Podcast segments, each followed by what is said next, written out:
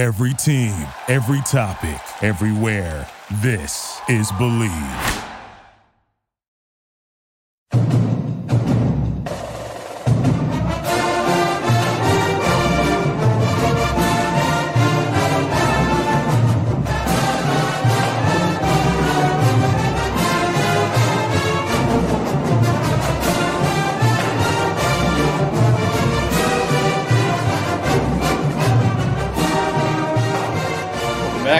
Instant reaction edition of the Knight Report podcast. I'm your host, Mike Broadbent. Joining me once again is my co host, Richie Schneiderite. Richie, we've alluded to this commitment all week, and maybe even longer than that. Uh, St. Anthony's four star wide receiver out of Long Island, Korey Duff, committed to Rutgers today. Uh, this was a guy the staff prioritized as one of their top targets in the class, their first four star of the class, a huge, huge bodied receiver. I think he's listed at 6'4, like 210. Uh, he's kind of got the size to play tight end if he if he ends up developing into one. And he's also got the size to be a really big bodied receiver. Mm-hmm. He's got good speed, good hands. He high points the ball well. I, I, really like this kid. Tell us a little bit about Korey Duff and how this commitment came together. I mean, you, you said it all. good good speed, good hands, um, good route runner. Has really good range, really sticky hands. Um, we got to see that up close and personal at the Rivals camp this past May. Um, where he actually won the top wide receiver slash tight end award. I don't agree that we have the same award for both, but um, we do. So uh, mm-hmm. it is what it is. He made defenders miss, gave quarterbacks really easy targets to throw to, and he's tall and he, he can high point the shit out of the ball. So like he just is a great overall receiver. Now it's the thing that um, is interesting. He's probably not going to be a great blocker blocker early on, at least because he's because of his size at uh, eh, because of his size alone. There we go. Got it out. Um, he's only six five, like around 207. Um, that's the official height and weight from from Rivals Camp where we, we do all that good stuff. Um, but yeah, so he's going to be a major receiving threat for Rutgers. He's going to be offer them a receiving threat at tight end, which they probably haven't had. Which I, I think I said this last pod. They haven't had since probably Tyler Kroft, to be honest with you. Um, they haven't had a legit receiver at tight end in a long, long time. Um, and this guy's going to make a difference there. Um, or I should say, he's going to start out at receiver. But I do think eventually when he packs on 25, 30 pounds, like you, are going to run around with a 6'5, 240, 250 receiver. Uh, I personally no, but he, he's like the new age tight end where you could probably line him up just about anywhere. Um, he's a great prototypical receiving tight end that everyone loves and wants nowadays. I know Kirk is very Kirk Ciarrocca is very excited about this one. He's been recruiting the hell out of him all the time, oh, for a long time now. And um, this is the this is the first four star of the class. This is a very good get. He's ranked number 18 overall tight end for our rankings. Where does that go in terms of receivers? I can't even tell you. That's a hard one to to kind of figure out. But number one kid in the state of New York. And if you told me a year ago Rutgers is going to get the number one kid in New York, I would have told you fact. I would have also told you it was someone else. I would have actually named two other names before I named Korey Duff. But his offseason has been that good. He's dominated OT7 um, regionals down in down in Florida to the point where he got flown out again for OT7 finals for um, Miami Raw seven on seven football team. And I, I don't know if they ended up winning or not, but he was one of the best players out there by far in terms of seven on seven comps. Um, and he just dominated the camp circuit in general. He looked really good at uh, Under Armour, working with uh, AJ Surace at the time. I know those two were bonding quite a bit when I was I was just watching them, and um, they were just talking quite a bit on the field. And then they came. He came to rivals camp and dominated. He uh, dominated the seven on seven circuit um, up here and down there. He was just a really, really good player this offseason. He'll have to add weight, which is fine, but damn, this is a good get for Rutgers. Like this is huge for them in terms of uh, rebuilding this offense. Yeah, absolutely. They have that that anchor receiver that they can then use for for years to come. Um, and obviously, he's a huge name in the New York uh, football community. Everybody knows who Korey Duff mm-hmm. is. Do you think us landing Korey Duff will uh, help in their recruiting efforts, both in the class of 24 and beyond? Yeah, I think um, it definitely doesn't hurt. I know he's pretty close with Ian Strong, who's already on campus, and honestly, one of the better receivers on on the team currently. Yep. Um, actually came in as a safety, but moved to wide receiver. Um, but yeah, I think in terms of New York in general, it definitely helps just to keep building those bonds. Um, I know he's pretty close with Josiah Brown. He actually told us on on quotes um, that he's going to continue to recruit Josiah Brown no matter what, which which adds up. Like if you could get him on to flip, that'd be nice. But um, sounds like that's going to be a little bit tougher one. He's uh he's going to continue to recruit other guys. He also mentioned Kaj Sanders as a guy he's recruiting, Josh Philistine, a cornerback out of Florida, and Kevin Levy, uh, another uh, athlete out of Florida as well. So those are just a couple names he's got his eyes on right now.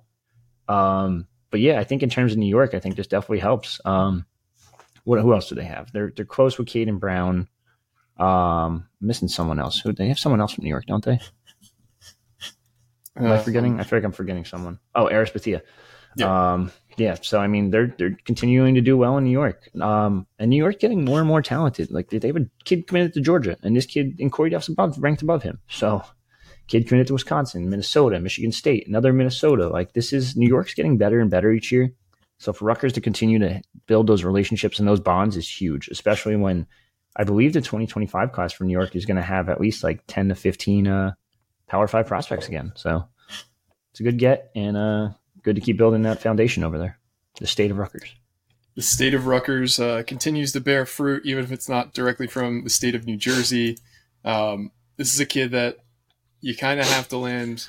You have to land like we talked about when we were talking about landing one or two Moses Walker type recruits a year. This is one or two of those types of recruits. This is mm-hmm. top kid in the, in the state of New York who had interest from places all over the country. He probably could have went to most schools if he if he really wanted to. Um, yeah. Probably could have camped and gotten a lot way more offers than he had. Um, but huge pickup. Uh, is this the type of kid who is shutting things down 100% at this point? Yes and no. That's where it's a little difficult. So, the quote he gave our national analyst, he basically said, um, I'm all Rutgers but also, and he also mentioned some schools that were still reaching out despite his commitment. Like I, most of these schools know about the commitments beforehand. Yep. Oregon's reaching out. Auburn just reached out last week. Florida State's still kind of like here and there, giving them some info. Miami's still building that relationship and still making or keeping that bond strong. Although it sounds like he wasn't a take for them currently. Could be down the line. I know he was supposed to visit there last weekend, but canceled the trip, um, which is whatever. So maybe Miami might just be out got to keep an eye on Auburn. I think Auburn's the interesting one. It's SEC football. It's hard to turn down at the end of the day, especially when they're probably going to throw a bag at you in some aspect. Um, and I, it's just Auburn's always a slimy program too, which I don't think there's any secret about that.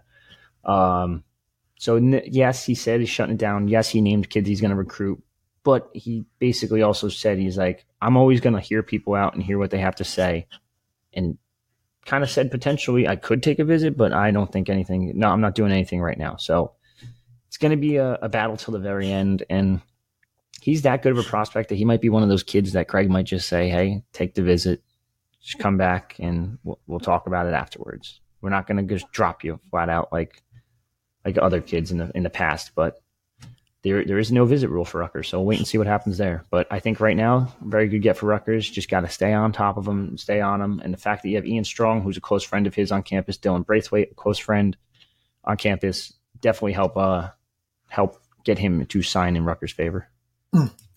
Yeah. Uh, is there anything else you wanted to hit on before we head out here? There's a little bit of a short one today. Um, I think Rutgers with that addition probably goes to around, if I'm doing the math correctly, they're around like 15th in the country. So mind you, um, they definitely have more commitments than most. Actually, they actually don't. Um, a lot of kids, a lot of schools have like 15 plus commitments. Um, the top four have 24, 21, 21. There's a 26 commitment class in Stanford. Um, so Rutgers has a pretty good shot of, uh, of getting a top 15 class. And, they're not done yet. That's the crazy part is they're still recruiting. They're still recruiting defensive linemen actually. Um, keep a close eye on Mason Carter. Caden Brown's going to be a guy to keep an eye on down the line. Um, just trying to look at the recruiting board right now. There's they want another receiver. Um, Kevin Levy would be one to keep an eye on down in Florida. They're still pushing. He took an official visit. Um, Josh Philistine's probably their top corner prospect at the moment, minus Jamari Howard and Xavier Lucas, who are both four stars. But it sounds like those two are going to go elsewhere. Um, Sanders is set to decide July 8th, so I want to keep an eye on him. Uh, he's going to decide between, sounds like South Carolina, Rutgers, North Carolina, and Wisconsin. Although it sounds like Wisconsin was too far for his to his family's liking. Um, and uh, Posh, and he's going to choose between North Carolina and Rutgers. So wait and see what happens there. But uh, yeah, that's all we really got today, guys. Um, Mike had to go. Mike left uh, left me in the dust a little bit. Uh, but yeah, that's uh, we'll wrap it up from here, and uh, it's another edition of the Knight Report podcast. Signing off.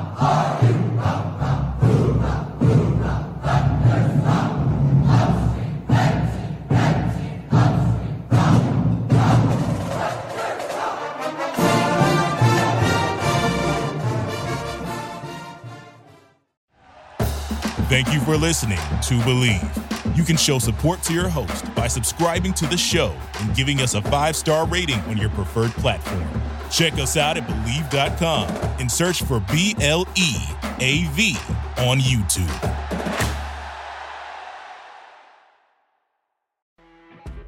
You know, when you're listening to a true crime story that has an unbelievable plot twist that makes you stop in your tracks?